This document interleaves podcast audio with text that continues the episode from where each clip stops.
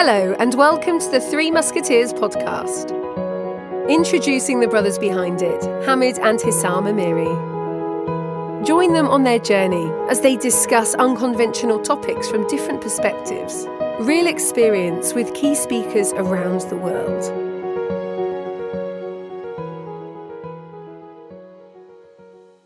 Welcome back to another episode with Three Musketeers podcast.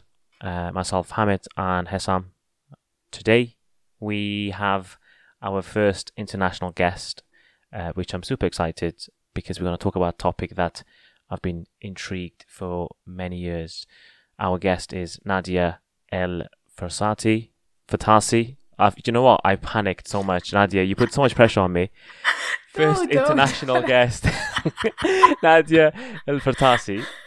I Not love only- the last name. My father Okay. is smiling in his grave. Oh, bless him. God rest his soul.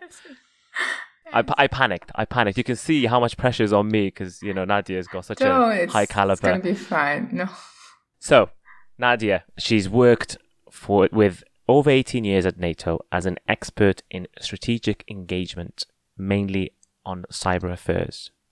This also led to recognition of being asked to be top 100 influential women in cybersecurity across Europe. I probably have not done Nadja justice. Um, she's probably achieved so much more, but I'd rather let her, you know, give her a bit of background about, you know, who you are, uh, what's your journey, and we'll go and talk about the topic of emotional intelligence. Nadja, welcome to our episode. thank you very much, Hamid and Hassan, for having me. I always enjoy when when people, you know, they look at my profile and they see all the credentials and achievements, and uh, you know, and then I tell them, I'm just a breathing human being who still struggles, despite of being in the line of fire and having dealt with a lot of difficult challenges, let's say, still Yeah. struggle to deal with my son and get him in bed at eight o'clock without me being upset. So I, I always uh, like to think that in the end of the day, I, I love going to bed, you know, with no labels, no identity, just being grateful and appreciating for having lived another day and, and made an impact. So uh, thank you very much for your very kind introduction. I suppose now you want me to tell you a little bit about myself. Yes, please. Yes. I can talk a lot, so I will try to keep it sharp. So I, uh, as 21 year old girl, I was uh, in university and I said, I want to leave the Netherlands. I want to explore the world. So I ended up in a NATO agency in Aix-en-Provence, France. And that was the start of a nearly two decade career at NATO. So uh, as a young girl, I, uh, I had a Uh, medium levels of IQ, let's say, a bit of mm-hmm. humility, but no, not really a lot of EQ actually. So I really learned a lot of lessons and on emotional intelligence by really working my way up the career ladder, going from secretary to senior executive over the years in different agencies in NATO and also in different deployments. And 18 years is a long road. And one of the things I always had high ambitions. So I kept pursuing one thing after the other, one thing after the other. And at a certain point, 18 years, I wanted to change already since a few years. And I always say life speaks to you, but when you don't listen, it just speaks louder and louder. So uh, at one day, I uh, just fell on the floor, exhausted, depleted. And I said, okay, well, you know, I, I hit burnout. I was in denial. I think when you're a high performer and when you really attach a lot of importance on how other people perceive you, you are in denial. So I kept going. When I got off the floor uh, eventually, then I, you know, didn't feel a fall again, but I said, okay, now I need to just stop and decide what I want to do with my life. Do I want to be 80 years old and look back and say I had a tax free salary and I died as a NATO executive, I leave a legacy of value, purpose, where people feel included, where people feel valued, where people feel appreciated, and where people can really live their human potential. And I was fascinated by emotions all my life as well. So I decided to hand in my resignation and start my business, Thrive with EQ, Emotional Intelligence by really using also the concepts I learned and experience I had on NATO. I'm really a practitioner and I'm much more focused on practicalities. How can we blend the science, the theory, in what it means for the average person, right? What does it mean for different people? We all have our map of the world. So I really use the crisis management concept where we always simulated in NATO. We are either in conflict or ready to go in conflict. So preparedness was big. So I use those methodologies and exercises to design, you know, real life challenges and now specifically also related to cyber to help exercise collaboration, right? How does it feel like when, when you collaborate with different uh, nationalities, with different backgrounds, with different maps of the world? And here emotional intelligence is obviously key because how I explain what is emotional intelligence, I always say, imagine your IQ, so your cognitive ability is like your yeah. elevator in life, but your EQ is your trajectory upwards, right? You can be a genius, but if you don't put your genius in service to others, you won't, you know, you'll be very lonely. And your cognitive ability is like your long term strategic, but your emotional intelligence is short term tactical, how you react to your environment, to other people. So emotional intelligence is really your ability to how you perceive yourself in relation to your environment and others and how your emotions influence that perception. And here, if you want me to go on to explain a little bit more in depth why this is so important. No, no, I think yeah. big thank you for the introduction because I think mm-hmm. it gives a perspective to the audience and to myself and Hessam on your background. And, and thank you for being so frank and honest about your journey and, and, you know, when you sort of not hit the rock bottom, but when you thought, you know, when you felt it's time for change because it's not easy when you're in a path. And I've met people where they're so focused on career that they don't think on their purpose, you know, in life. So I think that exactly. that's a, that's an admiration. You've already answered the question about the basic definition of EQ, which is perfect because you know that was the next point. The, I think what I want to do is before we go to let you explain a bit more detail.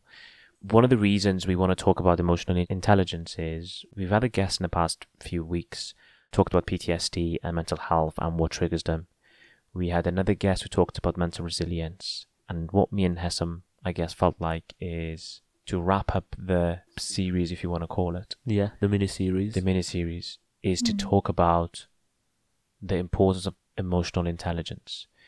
I feel like it's been a word that's been used a lot more recently in the sectors that we're in, but I don't think people truly know what it means, and and this is why obviously Nadja is a perfect person to speak to because it's it's her field of expertise, and I think what we want to get out of this in, in the next God knows how long, thirty minutes, forty minutes, you know, however we can exhaust Nadja uh, for, is is work out, you know, um, what is emotional intelligence, which you've kind of briefly mentioned, understand what it means, how do we use it, but also mm. how do I know if I have it, and how do I improve on it? I- improve on it. Mm. Do we want to, before we let Nadja go, do you want to just, Hessam, I'm looking at you, do you want to give me your understanding of, of emotional intelligence or what you think it is? Today, I thought the basic definition was how you behave when within your own emotions and how you see others. That is my basic definition. I'm no expert. Mm. But I think this is more of a, a learning curve because I think we hear too many people talk about the buzzwords, but not actually enough people know about itself, what it means, what it means, and how to use it properly. Exactly. So I'd be one of those people who's going to learn, like many of our listeners, what it means and how to use it. Okay. I'm gonna be high EQ after this episode. okay. I'm I an think... emotional intelligence coach, and sometimes my EQ is on the lower side, so I'm just managing expectations.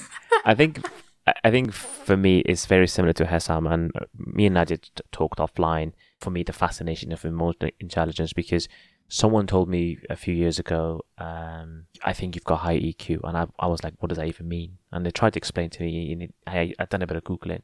For me, what fascinates me, and I want to know, and I talked to with Nadja, is I deal with situations differently to others around me.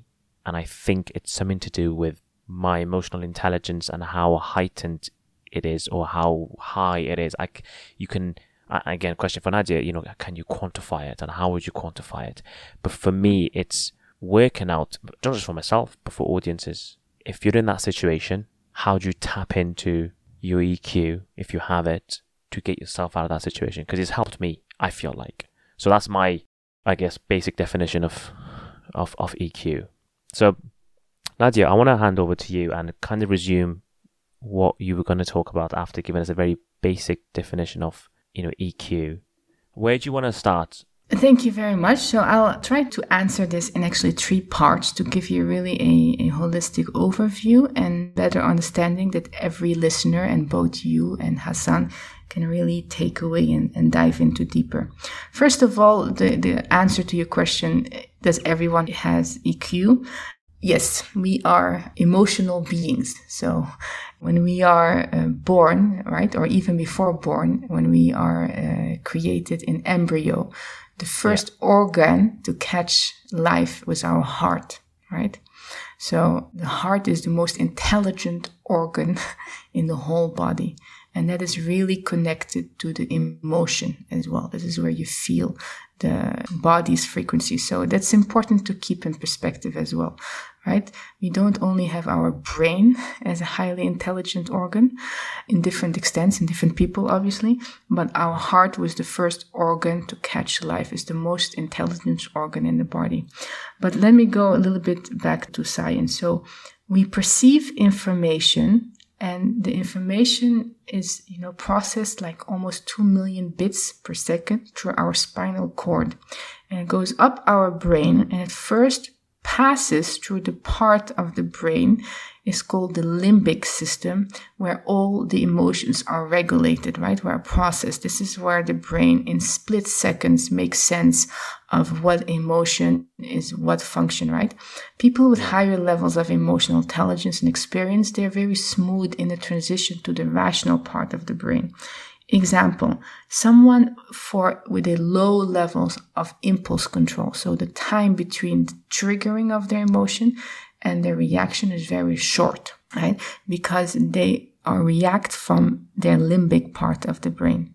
And I'm being very simplistic here because there are a lot of nuances, right? You have also the almond shaped uh, part in the brain, which is called the amygdala, which is basically the control center for feelings of sadness, aggression, fear, right? This is why when we experience fear or when we experience stress, that part of the brain is ignited. And then you have the other brain hormones, dopamine, serotonin, oxytocin. Those are the happy hormones, you know, the love hormone. When we fall in love, I don't, I hate to kill the romance of people, but it's basically a large part is also responsible in the chemicals in your brains, right? Yeah. Unless you connect at the heart level, but that's that's not this the podcast about. So it's really understand to the first part is to understand that we receive information and it first processes from the limbic part of the brain, right, to then to the rational part of the brain. So the left brain, right brain. Uh, we have basically, in simplistic terms, two systems. System one is the shortcut mental models, the bias, both unconscious and conscious. It's really based on emotional reaction, right? When we mm-hmm. feel familiar, when we feel comfortable, it we have comfortable emotions. As soon as something is unfamiliar to our brain or uh, something we dislike or we don't enjoy perceiving, it feels uncomfortable. This yeah. explains why people feel reluctant to change or why people judge other people because they are different than themselves. It's different perception. There are many factors, but this is important to understand. And this part of the brain is really important because it also keeps us safe, right?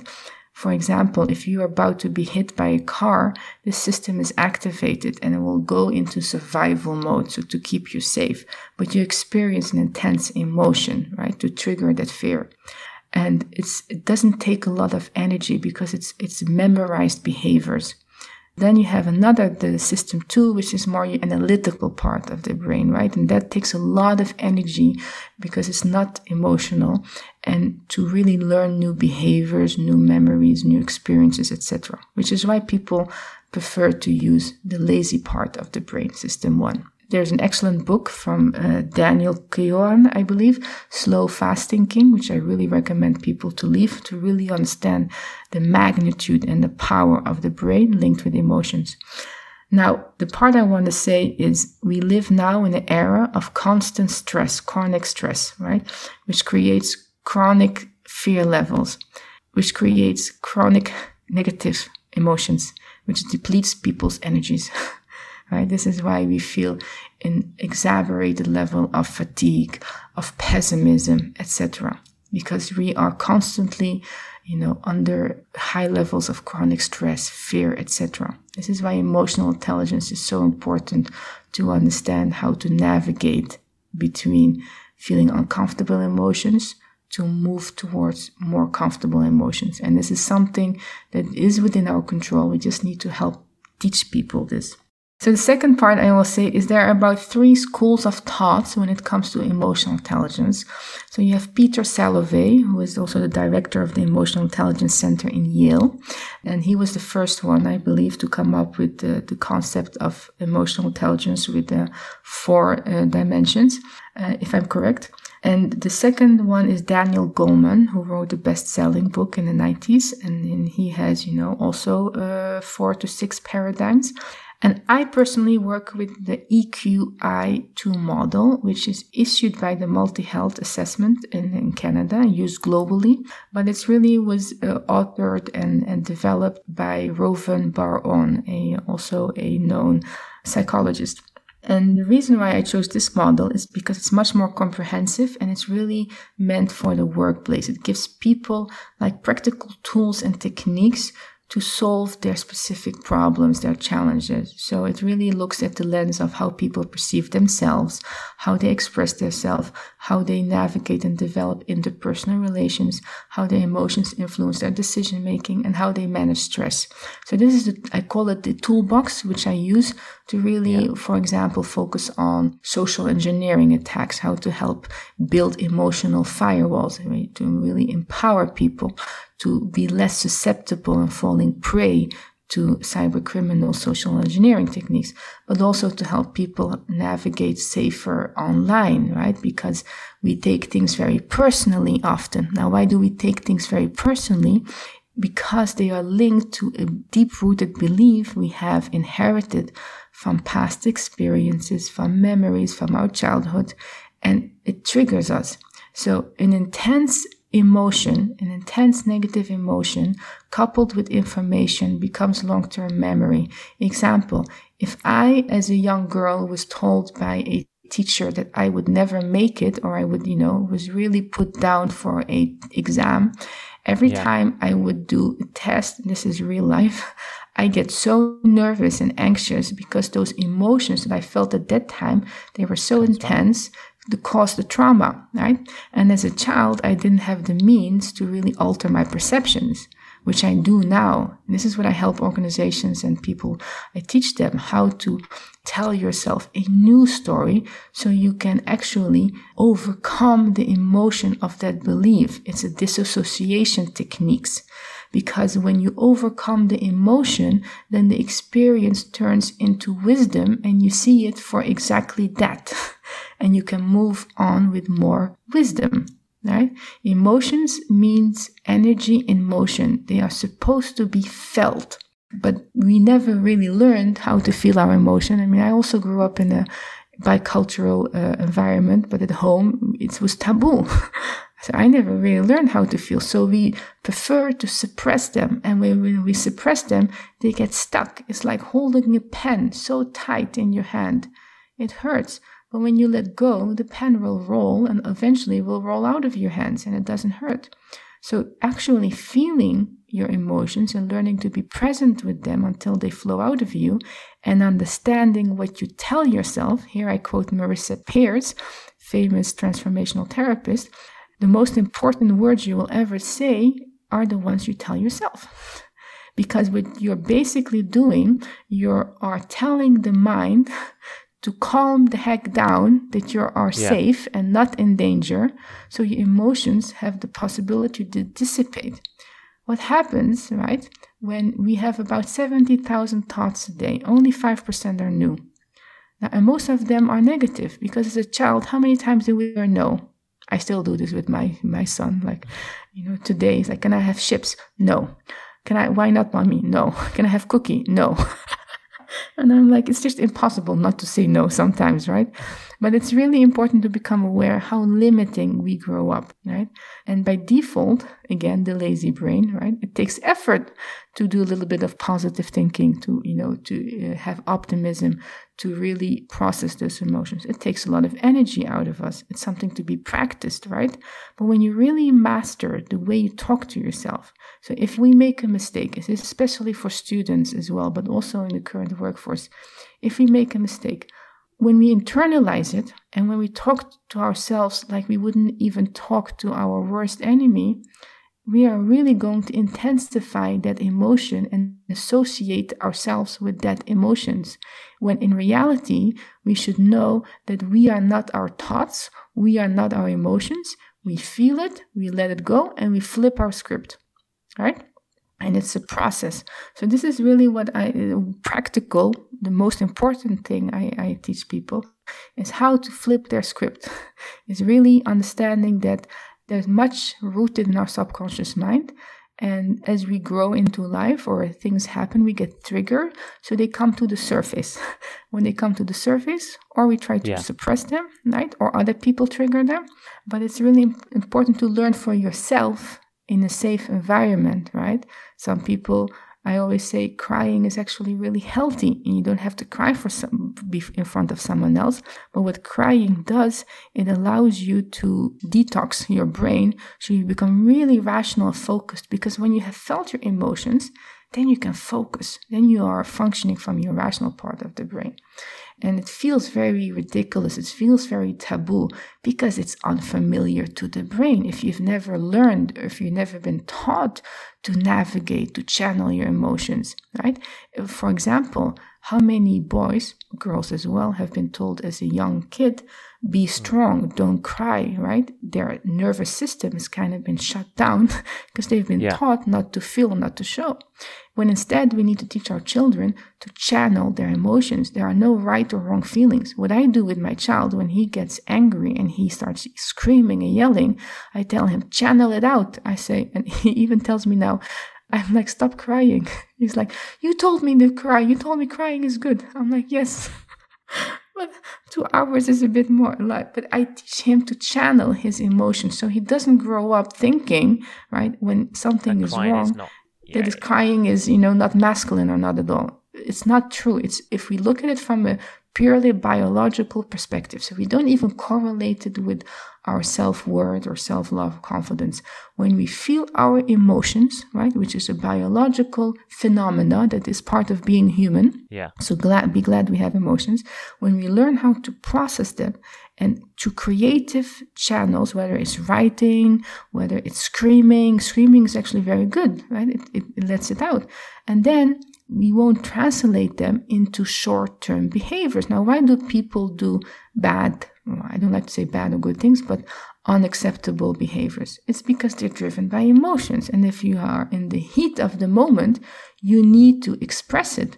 And humans are wired to inflict pain rather than to go inwards and process it, right? How many people have been taught if you feel anger, if someone triggers you, you've been told to go yell or to go hit or to, you know, defend your ego or your pride. You haven't been taught to think, okay, what triggers me? What do I believe? Right? Why am I so defensive? Do I believe I'm not worthy? Do I believe that my ego has been hurt? Do I believe something about myself that person A or B triggered? Right? We've not been taught this. And this is something that I, you know, think should be so high on, on schools, universities from early on. But even now, to really teach people to first of all, understand there's no right or wrong feelings. Second mm-hmm. of all, to learn to channel their emotions their way, whether it's exercise, whether it's boxing, whether it's yeah. tearing up your pillow, whether it's writing, whatever it is, and really understand that the emotion will pass if you let it flow. If you don't, you will store it somewhere in your body and it will become a physical discomfort and worst case scenario disease. So I think that's the the key, and I thank you for that. That's really, I think that's helpful for me and Hassan, obviously for the audience. See, I think when we said we got a basic understanding of EQ, and a lot of people do. That was very basic. Now, yeah, what we said was very basic, and then you gave the full explanation, and I think that's what is missing about um, about emotional intelligence because a lot of people just have a basic understanding and think this is it. They don't understand the whole process of it, like when it I starts. think at it's really age. touchy.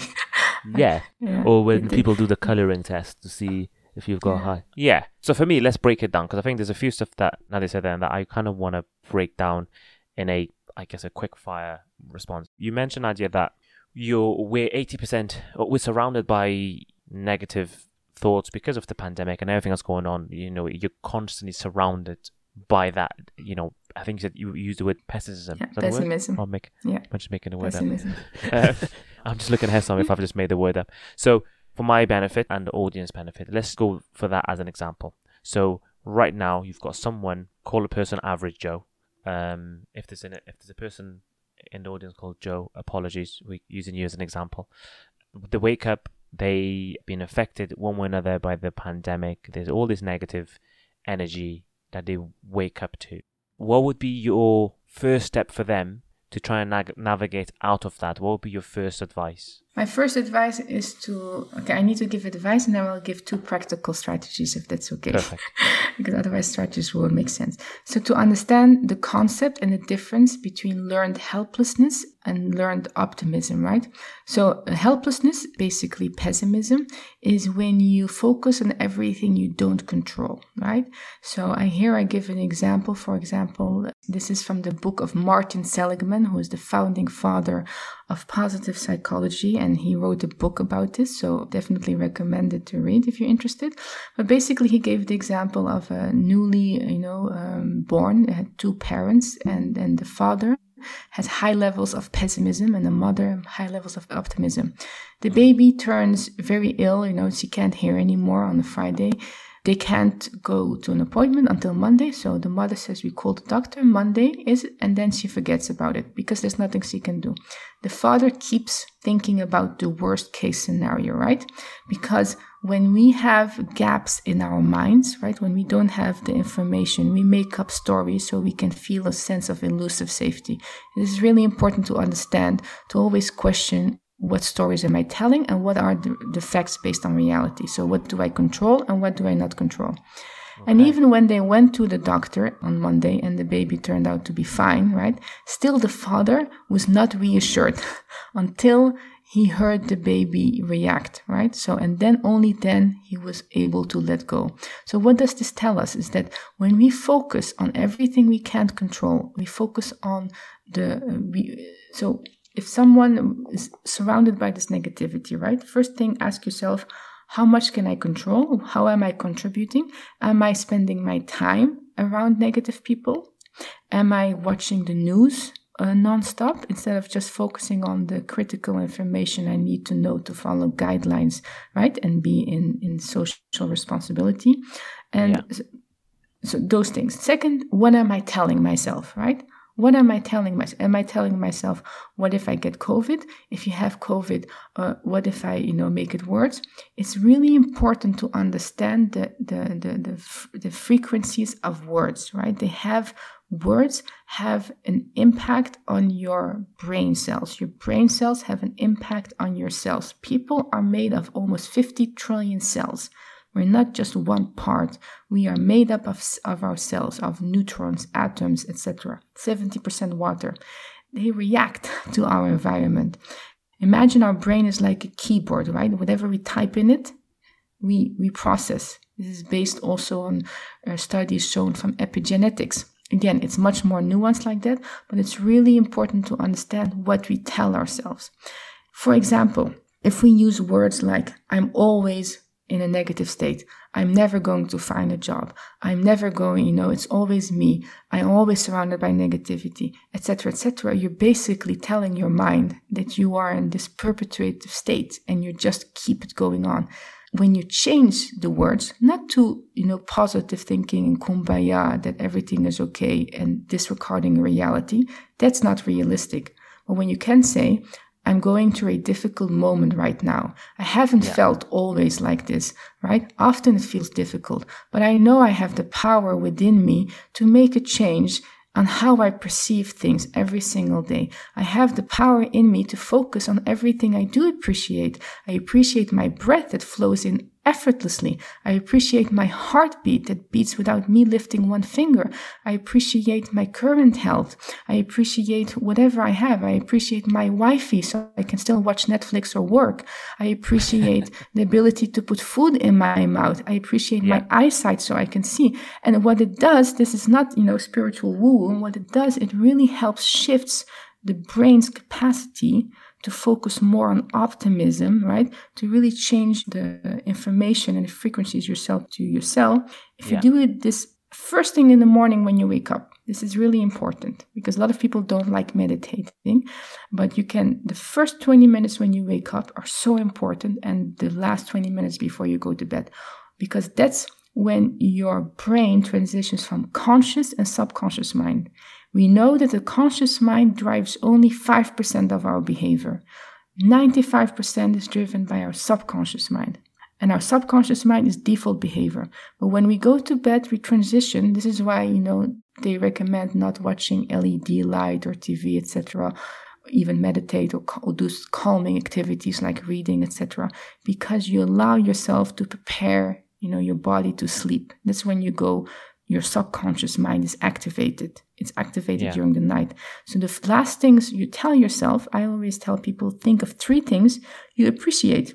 Not so much what you're grateful for, because sometimes when you use the word grateful, it can trigger something you've overcome. So it's still kind of, you know, you overcome something negative. Well, versus when you appreciate something, it's just appreciate breathing, right? Nothing that has you had to overcome by breathing. Or, you know, you it doesn't have to be big. It can be really small, whatever it is. And three things and why, and then you go to bed, that's what you will be thinking of, right? And when you wake up and you wake up and the first thing you think of, I appreciate my pillow. I really love my pillow. I appreciate my bed sheets. I appreciate the ability to go to a clean toilet. Not everyone is so blessed. I appreciate the hmm. ability to take a shower. I appreciate the ability to have somewhere to sleep. And it's not dismissing the personal situation of people, right? Because I don't believe in comparing ourselves with those who are worse off than us, because yeah. it, it, doesn't really help us, right? I mean, I don't think we should dismiss someone can be a millionaire and they can still suffer from mental health. They can still be depressive. We shouldn't judge people based on oh, you are material wealthy, so you know, suck it up. You know, you are better off Happiness is not based on material wealth. Happiness is based on our ability to navigate from negative emotions to more positive emotions inside of us, not putting conditions on how we feel externally, but really to be, learn how we be, can become self-sufficient with our emotions to always come from a place of personal fulfillment, which is ebb and flow. People think life is flatline. Life is ebb and flow. You know, there will be really shitty days, right? And if you just accept and embrace those shitty days and it's part of life, and you know that this too shall pass perspective, you'll be able to become like, I call it like a mountain, right? You won't anymore, uh, you practice not reacting to your outside environment because you can't control people. You can't control the environment.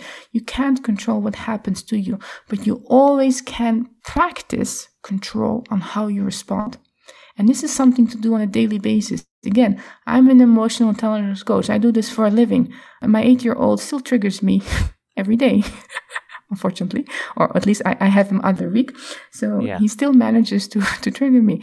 And I'm like, I'm not judging myself. That's okay, right? Sometimes people trigger me as well. So I think it's really important to learn as you manage your business, as you manage your project, as you manage, you know, your kid, to manage your life, to manage yourself. It requires a constant self-awareness, right? And a lot of people, you know, some people still oh, I'm very self aware, Nadja, thank you very much. But this changes. I thought I was self aware three months ago, and I already have a different perspective now than three months ago because I learn so much more now than when I know three months ago. And it's a continuous process, right? So I think for me, it's if I recap what you said, there's some fascinating words in there. It's important what you just mentioned. So when you wake up in the morning, say three things that you appreciate before you go to bed. Say three things you appreciate because the subconscious mind gets triggered by that.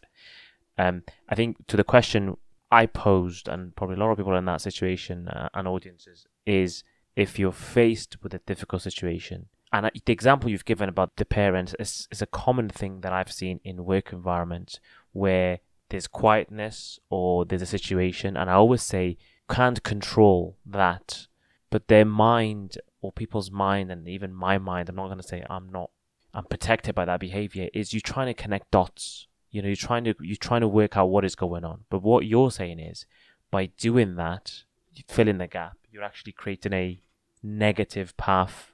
Yeah, I think I think it's strange because we all do it without realizing it from time to time. Yeah. When we don't know the information, we just Exactly. in our head. It's like we're all good um, screenwriters and exactly. producers. Exactly. So when we hear something on the news, we go, let's multiply it by a hundred. How would it look like if Brad Pitt was living this movie scene?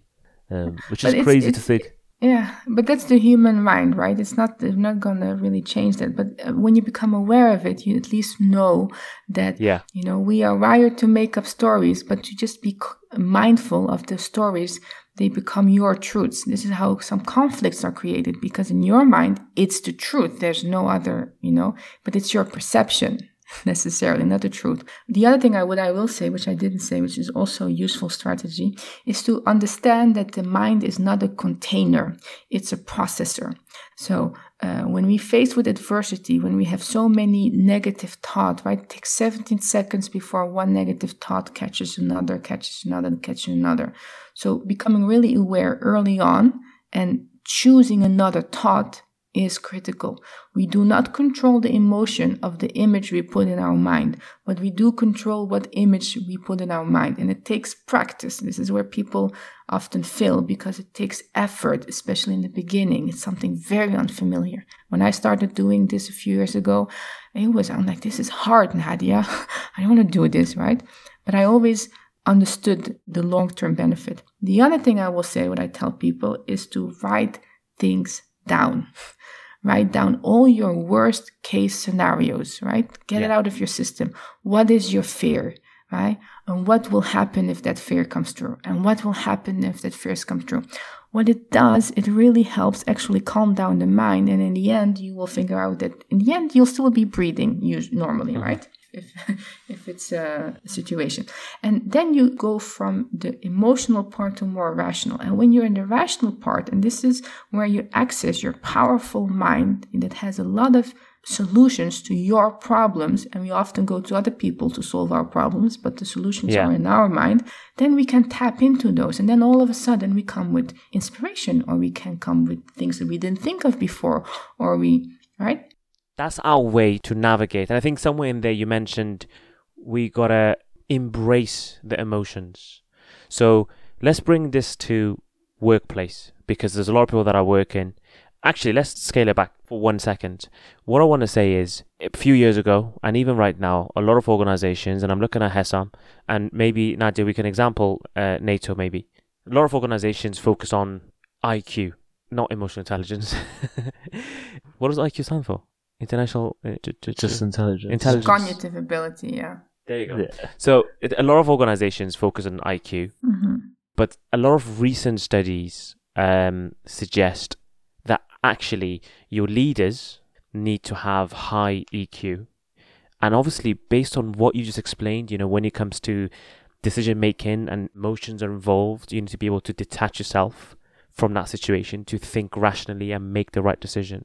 How important do you think is EQ for workplace and organizations to emphasize and maybe empower people to go and understand EQ because I can think of so many examples in my current organization, in previous organization, where if someone taught me and my colleagues what it actually is and how to deal with those difficult situations, productivity would have been better, attrition would have been lower.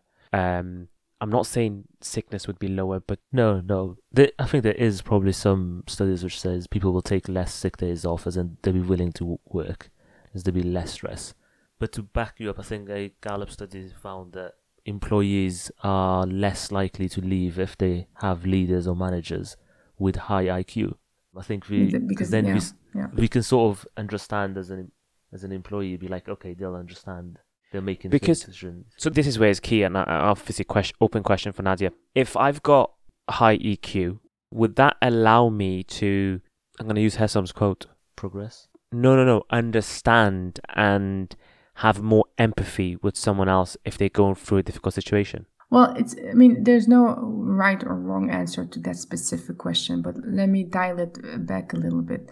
I think one of the major challenges every organization on this globe faces is how do we help people become agile and resilient against constant change, right? We have change after change after change. This is the world we live in right now. Some love to accept it, some, you know, they refuse to accept it organizations have focused so much first in making agile systems, right? Agile processes and tools, and not so much on the people. But we are now working with almost, I think, up to five generations in the workforce. This pandemic has really tested the limits of people. Burnout before the COVID was already, you know, classified by the. World Health Organization as an international disease with 256 million people around the globe suffering from mental health, depression, and some form of burnout. Oh wow. Now that is in, you know, it's the number now I think has, don't quote me on this, but even tripled. It's the pandemic burnout is spiking. Even in the healthcare sector, which, you know, nursing burnout is a huge issue. And now we are focusing more on the having a solid healthcare system, right? It's one problem. Working remotely, some people love it. Other people are all of a sudden working from home with kids or in isolation. So it, the remote workforce will remain in one form or shape because organizations who focus only on the cost element they see that they can also save a lot of money.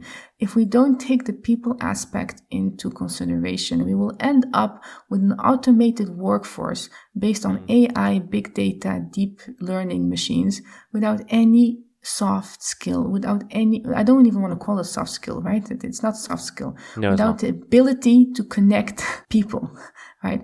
People are building trust. We all speak about building trust, right? No one is really still going to trust a machine. When you have a flying plane with a pilot, if the plane crashes, right?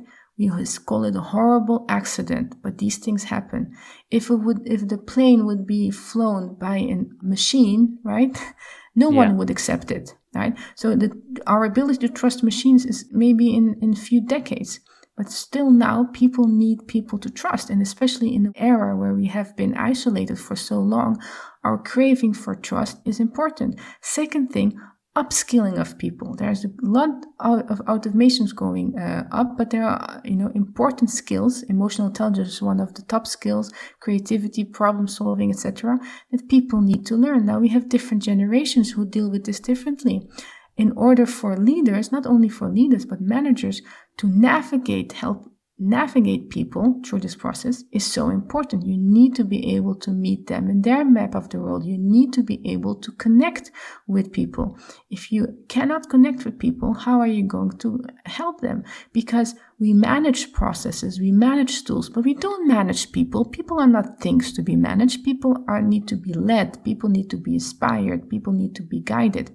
And the last thing I will say, change happens to us, but transitions happen within us. Right? I, I here I refer to the Bridges model that when there's change, people have three phases that you need to understand in order to really leverage your EQ.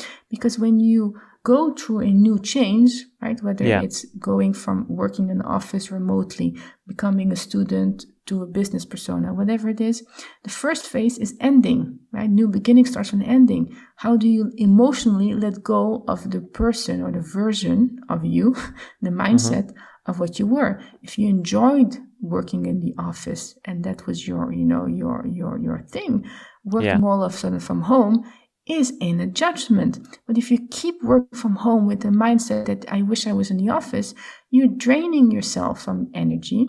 You're projecting this out on others. Your focus and alertness levels are low. Your performance levels are low.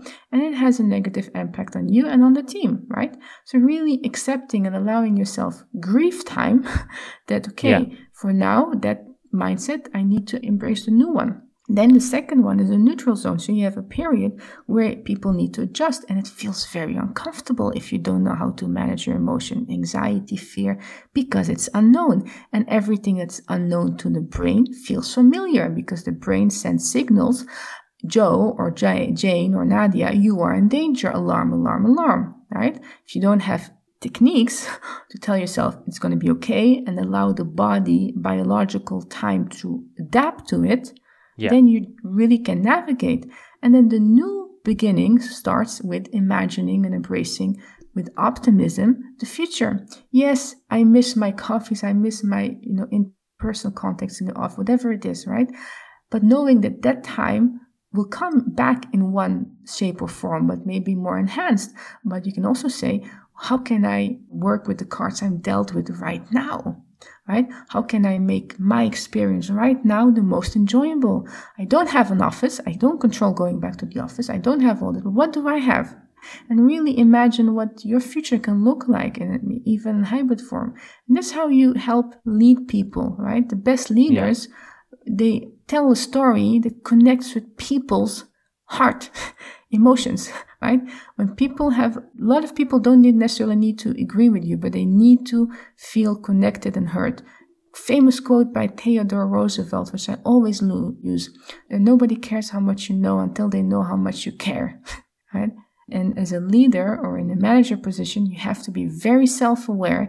You have to really first process your own emotions because you're going to deal with all different kinds of behaviors that mm. are going to trigger you in different ways. And only when you're able to respond and not react can you help people guide through it. Can you understand that if someone is really reluctant, it's not they have a positive intent. Their positive intent is that they feel fearful in adapting to what is unknown. They are fearful if they are maybe later in age to lose their job or not be flexible, right? This is also part of emotional intelligence. People who have low levels of flexibility, they're very reluctant to change, right?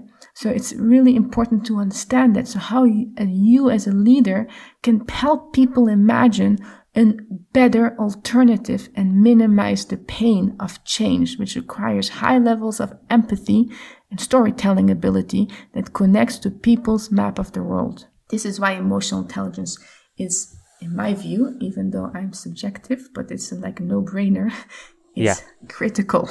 So, because we know. So, for me, I think what I want to do is, I totally agree because I think the, the, what I'm understanding from you is that you know when we are dealt the bad cards, we need to accept it because by accepting that and letting the emotions go through us, we can actually see the other side of it. Yeah, I think um, what was quite interesting is when you said companies, and there, there are thousands of companies who are trying to be agile.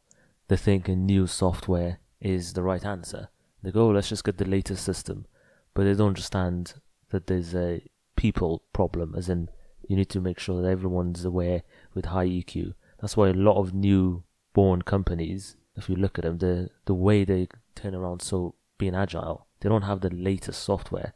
They have the right leaders in place. Exactly. Yeah. Yeah. So I think what I want to do is probably, you know, go back what we've discussed in the past. Um, I think for me, what I want to do is recap what, you know, Nadja's taught us in the past X amount of minutes and what is our personal take on emotional intelligence and how do you and i'm looking at you Hessam, how do you going to use this going forward that would benefit you putting you on the spot that's a, that's a good question i think to be fair there's there was a lot of what i call the brain side and the whole science behind it which i was blind to i would say so when you say unconsciously we fill the gaps of negative thoughts or things that we don't know our brain does it Oh, there is 70,000 thoughts and only 5% are new, which is, when you think about it, is crazy. Um, yeah. But the things which I think I take from this is I have a bad habit before I go sleep. I'm on my phone. Um, don't it's it's I think it's something that uh, if you want people to change, the people don't change based on reprimand behavior or discipline. They change based on it's like children, right? When you they do something well and you reinforce a behavior, the next day they will do the same thing. Okay, I think my phone's been taken away from me now. yep, it's like I've been grounded now. Your phone is taken away. Uh, but no, I think it's it's something that you know you wake up or you go sleep, just have that few minutes to yourself, um, to sort of give your brain a rest and sort of reassurance. Yeah.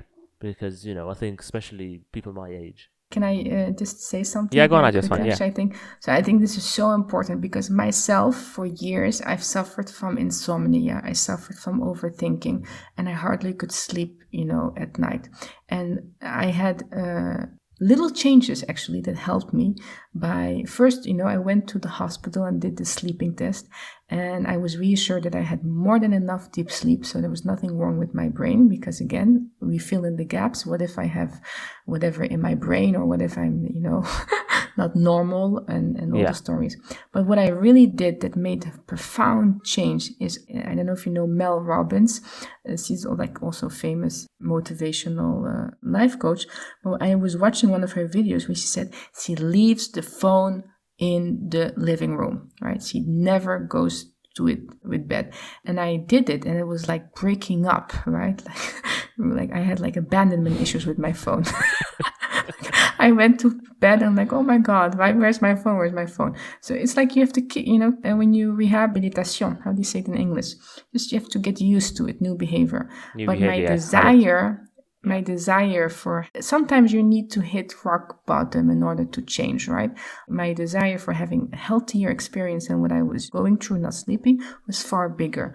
And that's what drove me. But I tell you, that small change by not taking my phone in the bedroom, and years later, I still don't.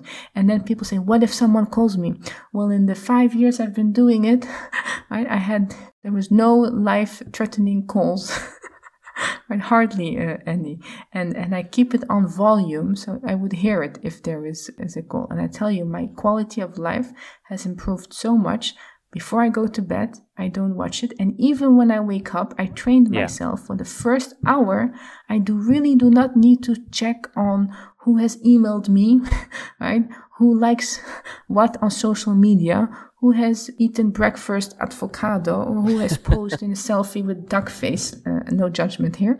I really do not need to do that first hour. So, serious question for me. Yeah. How do you wake up if your phone is not there? Do you, how do you set the alarm? Because, you know. Well, this is a Well, really uh, funny question because this is this is but this is what what my excuse was on my alarm. Someone told me, "Well, go buy a ten euro alarm clock." From Blokker, we have like this shop here, uh, Oh, and put it next to your bed. So I have a very simple black alarm clock, cost me ten euros, and it's been my best sleeping buddy for the last years. I might actually take your advice. Obviously, it wouldn't be euros, you know, it'd be pounds. But you can even you, you have very fancy alarm clocks that do not involve phone frequencies. I thought Nadja's going to say, I'm going to give you a gift as a alarm clock, and, you know, I'll, I'll, I'll send that as a. I'm like, I'm Dutch, right? Sometimes I can be cheap, so But no, I no, think no, no offense to the Dutch people. This is like my my my, my joke side. So I, I think obviously here's something you mentioned um your recap. I think for me what's been fascinating listening to, to Nadja, um all of those, you know, references for me was the bit that I knew some of my behaviors, my coping mechanism, and me and Nadja talked offline um about it. What I didn't know is the science behind it. So somehow along the way, you know, my brain, you know, as, as or my EQ has been heightened and it does these behaviors to protect itself for the right reasons. So, for example, when it comes to emotions, I, you know, I openly talk about emotions. You know, I talk about when I was embarrassed, when I was down, when I was depressed, because I feel like when I own it and I've accepted it, it's easier to overcome it. I, I don't see it as a weakness. I see it as a as a strength. So one thing I'm going to take away, except the clock that Nadja's going to um, give give to me as a as a as a gift, is uh, you, you can see I'm pushing for the gift for Nadja. You know, to, to send that. Hess, I was looking at you. I'll it's get gonna- I'll I, I don't mind clock. sending you the. I'm not don't mind sending you the ten euro clock. The one that you're using already. fancy. I'll buy you a new ten euro clock and I'll, I'll I'll- I'll put like an autograph with it. But that's it. uh, accept it. Accept it. I'll take it. Um, I think the one that I'm going to take away is I've done it when I've been low, um, or when I want to look at my, I don't know, my, you know, year resolution. I always look back and reflect and on what's been good, what hasn't been good. And even every little bit that has been good, as you mentioned, you know, um, pandemic. I've been lucky that I'm on the same roof with mum and dad, and I'm spending more time with them. So I'm looking at that rather than rather than everything else on the news. Um, but the one that I'm going to take away from Nadja's advice is the in the morning and in and the night. So I do it every now and then, but I don't do it constantly every night before and, going. and this so is I think the I'm going to thing when we lack consistency like this is where a lot of people struggle right because they think oh it's a quick fix they they do it for a few weeks and then it gets hard and then they give up and then say well nothing ever changes. It's you know discipline it's, it's the investment right? Uh, some people say i don't even have 10 minutes in, in the morning. Or so if you don't have 10 minutes then you don't have a life. Then you know you because this is so important for people to understand. We are familiar with the pain of pessimism. We are familiar with the pain of helplessness. We are familiar with telling ourselves crappy stories. We are familiar with labeling things as good and bad right? Perception triggers emotions it's, familiar to us. It's painful, but familiar to us. What is unfamiliar requires system two of the brain to be activated. It takes up a lot of mental energy in the beginning. This is why they say about 21 days before you adopt a new habit. But your desire for a better state of mind for yourself must be greater than being in that painful but familiar state. So what I tell people, write down all your familiar behaviors that feel familiar but are painful, and then write down your unfamiliar behaviors which will feel much better. And then focus on cultivating those. And like anything in life, right? They say, but it's difficult. Well, the most valuable things in life, do they come handed on the plate? For some, Yeah, yeah, for yeah. some, yes, but for most of us, no. And, and it's worth price worth paying. Happiness is not something to be obtained. Our brain, when they obtain when it obtains a goal, it will want Yeah. more. It will want more. It will want more because we were born to expand, right?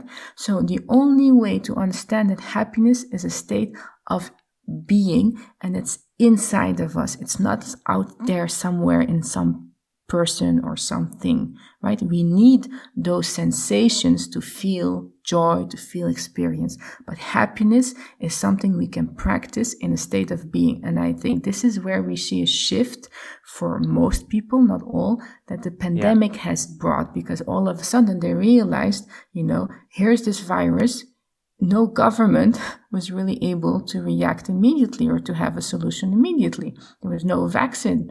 It was unknown, right? So what does this tell us about life? What does this tell us about, you know, security? What does this tell us about happiness? All of a sudden we were faced living with, you know, 24 hours with each other or some deep questions that came up for, for most people. So I think Sorry to that cut leads. you off. No, no, no, no, no. I think for me, I think that leads. I'm not going to get to the recap because you know it would be fair for Nadja to recap. I think that leads nicely to probably how we want to wrap it up. So, Mm. How can we improve our EQ? Is there a technique? And I think you posted something um, recently. Literally today, and we've stolen it. So Yes, oh, not uh, we. yeah, I- Hesam, Hesam stole it. So Yeah. um, we saw it today. So do you want to just talk through the the technique A B C D F E G H? technique, yes. Well, well then, you, Hamid knows his alphabet. Yeah, I posted it without actually making correlation with the podcast uh, tonight. But uh, I like sharing, you know, valuable stuff to people if it can help them. Uh, th- this is why I use science a lot, right? Because a lot of people speak about emotional intelligence, but they speak very abstract, right? You know, they s- very a lot of inspiration work, but you know, get up in the morning. Your life is worth living, and you know, you have everything it takes. You have, but you know, how do we get there from here? And this is one, and how I will get there from here is very different. How Ahmed will get there from here, or how John or Jane will get there from there, right? It's we have different maps of the world. So what I like to explain people is to, and and this is the, the other part is people, you know, we are still live in a world where science and stats is very important for most people. But how do we use the science and stats to speak human language to people so they understand it? This is what my mission is for emotional intelligence to make it practical and to help people ask the right questions and to do different experiences which will be sustainable for them for as long as it takes until they will change, right? There's no right or wrong approach. So coming back to the ABCDE technique, it's an, it's a framework developed by the late Dr. Albert Ellis, who was a rational emotive therapy expert specialist. And he yeah. actually did research and showed that actually we can alter the way we feel by how we, what we tell ourselves, right? How we really reflect. So the ABCDE technique is one, one tool that I use for, for my uh, trainings or for clients. It's basically when we have a let me do this in practice. Let me throw the ball back at you does one of you want to share a, a, a, situation doesn't have to be you know big where you really took something very personal and and it, it got you in in your feelings it can be something as you know you stealing your brother's phone or whatever it is or general example do you want to be the do you want to be the guinea pig don't don't have to go deep, right? But just something that you really, you know, something someone said, and then you yeah. went on a haywire rabbit hole. So for me, I I applied for a role. Um, it was mm-hmm. a senior role, and it was, you know, the the feedback was, yeah, you know, great, etc., uh, etc. Et but you're you're not old enough, or you haven't got enough experience. It was the way it was said, or maybe that how am I in, interpreted. So I'm going to just start stop you there. When you heard that, what are the feelings what are the emotions that were triggered? So initially like numb. Uh, you know I, I wanted to brush off if that makes sense. Mm-hmm. but the more i dwelled on it and i went back on the interview and what i said i, I got a bit angry. Um, yeah angry. Like unfair. Unfair? Um, okay. almost like why me? Yeah so that's the c right? The consequences is like the emotions that that, that you felt were anger were maybe frustration, were yeah. a sense of injustice, right? What was the activating event in order for you to, uh, for those feelings to be triggered? What specifically was said or done that anger, feelings of anger, feelings of frustration were triggered? I think for me it was the question, uh, the the response, and the way I, uh, the way um, they didn't give me a valid reason why I didn't get the job. I think they said, "Oh, you're you're too young." and I just felt like they used my age as a reason not to give me the job. So um, was it more the words that was, or the tone of voice, or the and the, or the attitude? Combination of both. Yeah. Okay. Maybe my, my and again, this has got me thinking. Maybe.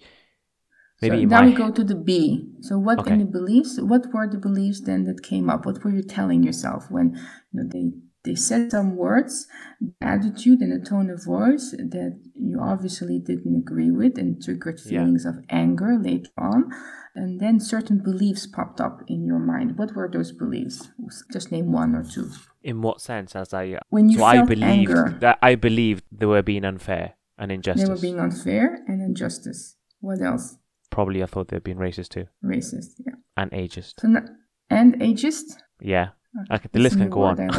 clearly, clearly, yeah. clearly, wasn't a good experience. Yeah. So uh, the cut clearly is still very raw. but that's, that's okay. It's perfect perfect example, right? A lot of people will benefit from this. So now we identified the C, so the consequences were the anger, the frustration, feelings of, you know, those feelings. And then they were activated by the activating events, which was a combination of the words, of the tone of voice, and the attitude, which basically led to trigger some beliefs. Your perception is that, you know, it's mm-hmm. unfair, it's injustice, they're probably racist, they probably, you know, played on age. Now we go to the D, debate, dispute, and discard. What can you tell yourself actually to dissect your beliefs? So, what specifically makes you think this is unfair? What information do you have to believe that this is unfair? Unfair, injustice, or racist? Based on the fact they couldn't give me any constructive feedback.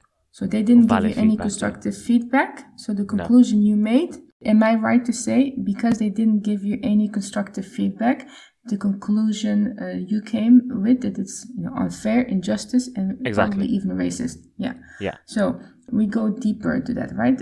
How can you take up another perspective when you put yourself in, in and again, I'm not going into the personal situation, obviously, but I'm trying yeah. to have you look at it from their perspective, right? Or from with the information you have in mind. What else can you perhaps tell yourself that happened or that is maybe one of the reasons that it feels better.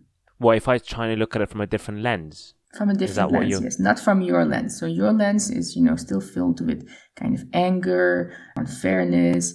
Probably you have some deep core values of justice, right?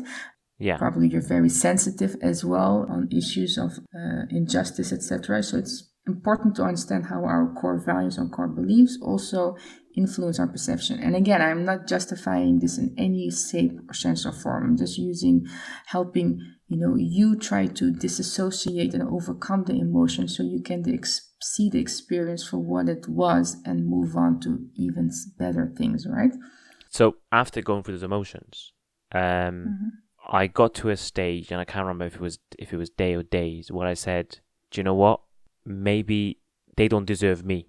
Maybe if that is their perception on, if that's their view that someone based on the years of experience shouldn't get the job, then that organization isn't for me. So I'm fortunate that I didn't get the job and I didn't work for them. So that's how I processed it. Yeah, but that's a very good example, right? Because uh, the, the dysfunction is really either to show that there is probably another reason or explanation that has nothing to really to do with you or perhaps your perceptions were accurate but then you have the choice and the decision to say you know i deserve better than this i want to move on and feel better what can mm-hmm. i tell myself that will give me that emotional energy or stamina or, or resource to move on to you know okay in my perception, you know, it was unfair.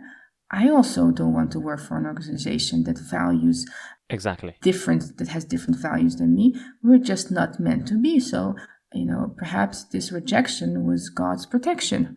Yes. And the exactly and then so that's the D, right? And then you have the effects. The effects is you feel more powerful, you feel more energized, you feel more empowered to reach for something better. And this is so important, especially, and I'm glad you used this example because, you know, I, I could be a billionaire for all the rejection I faced or no, but I really learned to not take it personal, right? There was some of it was very unfair, other was it was just not to be. When I look mm. back, that's also has given me the resilience the, the my build my character and i'm so glad that i didn't i was rejected because i wouldn't you know? And that makes a difference you know between people who dwell on things they don't control or focus on what they can. And the most important opinion is your opinion you have about yourself right? It's normal to feel anger. It's normal to feel all those negative emotions. It's normal to really want to, you know, uh, take actions. And in certain circumstances, if there is actually active racism, action should be taken, right? Depending yeah. on, on whether you want to do that or not. But you always have to make that decision for yourself. People have to say, okay, in any case, I need to be clear on how I perceive myself. In, in, in this case, right? I know I am very capable. I learned from this experience that the values of that organizations are not in line with my values. So no, I don't want to work there. And then I'm glad they didn't reject me because now I can make space for an organization that does share that my does, values. Yeah, yeah, hundred percent. And this is so 100%. important because we sometimes we just go for the name or we go for the money. But if we work for an organization where our values clash, it's a it's a loss loss situation, right? So this is really important in general to understand. And yeah. the effects, right? The E is how better do you feel? Some people, for example, they have an uh, an argument or they are waiting for a call from someone and they didn't call for two days, and then during those two days, right, they make up a whole story, and they feel very bad. I'm not wanted anymore, or I'm not that important, or even relationship, or how can they not think of me every single second of every single breathing, living moment, right? And there are a million things that could have happened in between. But this is where you use this technique to really say, okay, what do I know? What do I know as a fact? What information yeah. do I really have? And what am I making up? What am I guessing, right? And what can I tell myself that will lead me to feeling better. And here, this is the last thing I will say a lot of people prefer to feel right than to feel good. So, and this was a hard lesson for me to swallow as well. But sometimes it's better to feel good than to be right. right? Mm. It's a balance to be struck. I mean, where do you focus your energy? Sometimes, you know, we spend so much energy and time to prove each other wrong or right, and then we burn bridges, we break 100%. relationship, we lose connections. For what? Because I said that it was 10% and you said it was 5% and I will not. It, it scratches the surface is what you, how you feel about yourself. Yeah, and I think I think we can all relate to that. Um, you know, wanted to have the the final word. I love that analogy that we just done to how to you know the, the technique.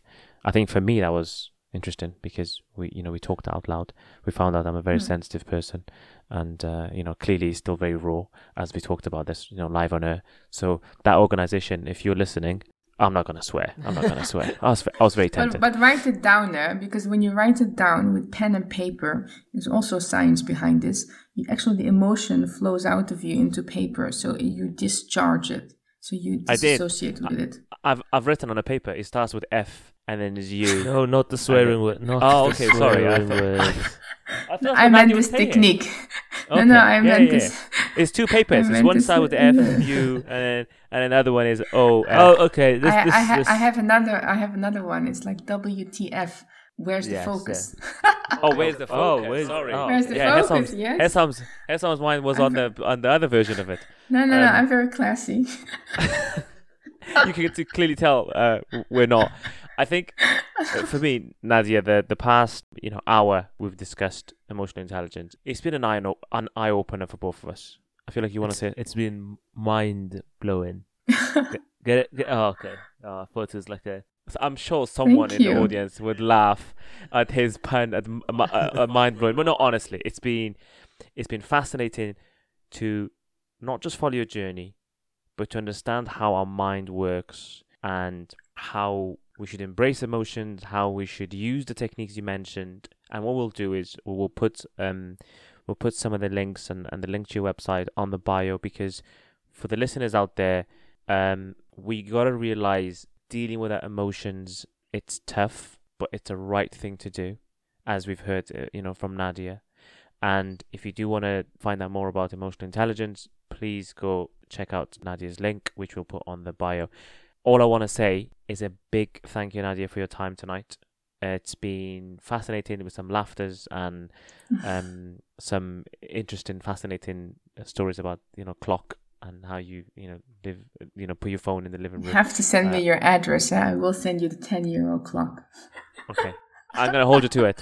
And then honestly, I'd love to have you back on a different episode, talk about another aspect of maybe the cybersecurity, maybe something else, because I love listening to you and, and your story and you know what you represent and what you're trying to do, you know, finding your purpose. Nadja, all I want to say is a big thank you. Um, Thank we'll put all the links and I guess speak soon. Yes, thank you very much to both of you. I really enjoyed it. And my son was sleeping throughout the whole time, so perfect. Thank you so much. You're welcome. Thank you for listening to another episode of The Three Musketeers, hosted by Hamid and Hissam Amiri. Don't forget to share and follow, as more thought provoking episodes with guests around the world will be appearing soon. See you soon.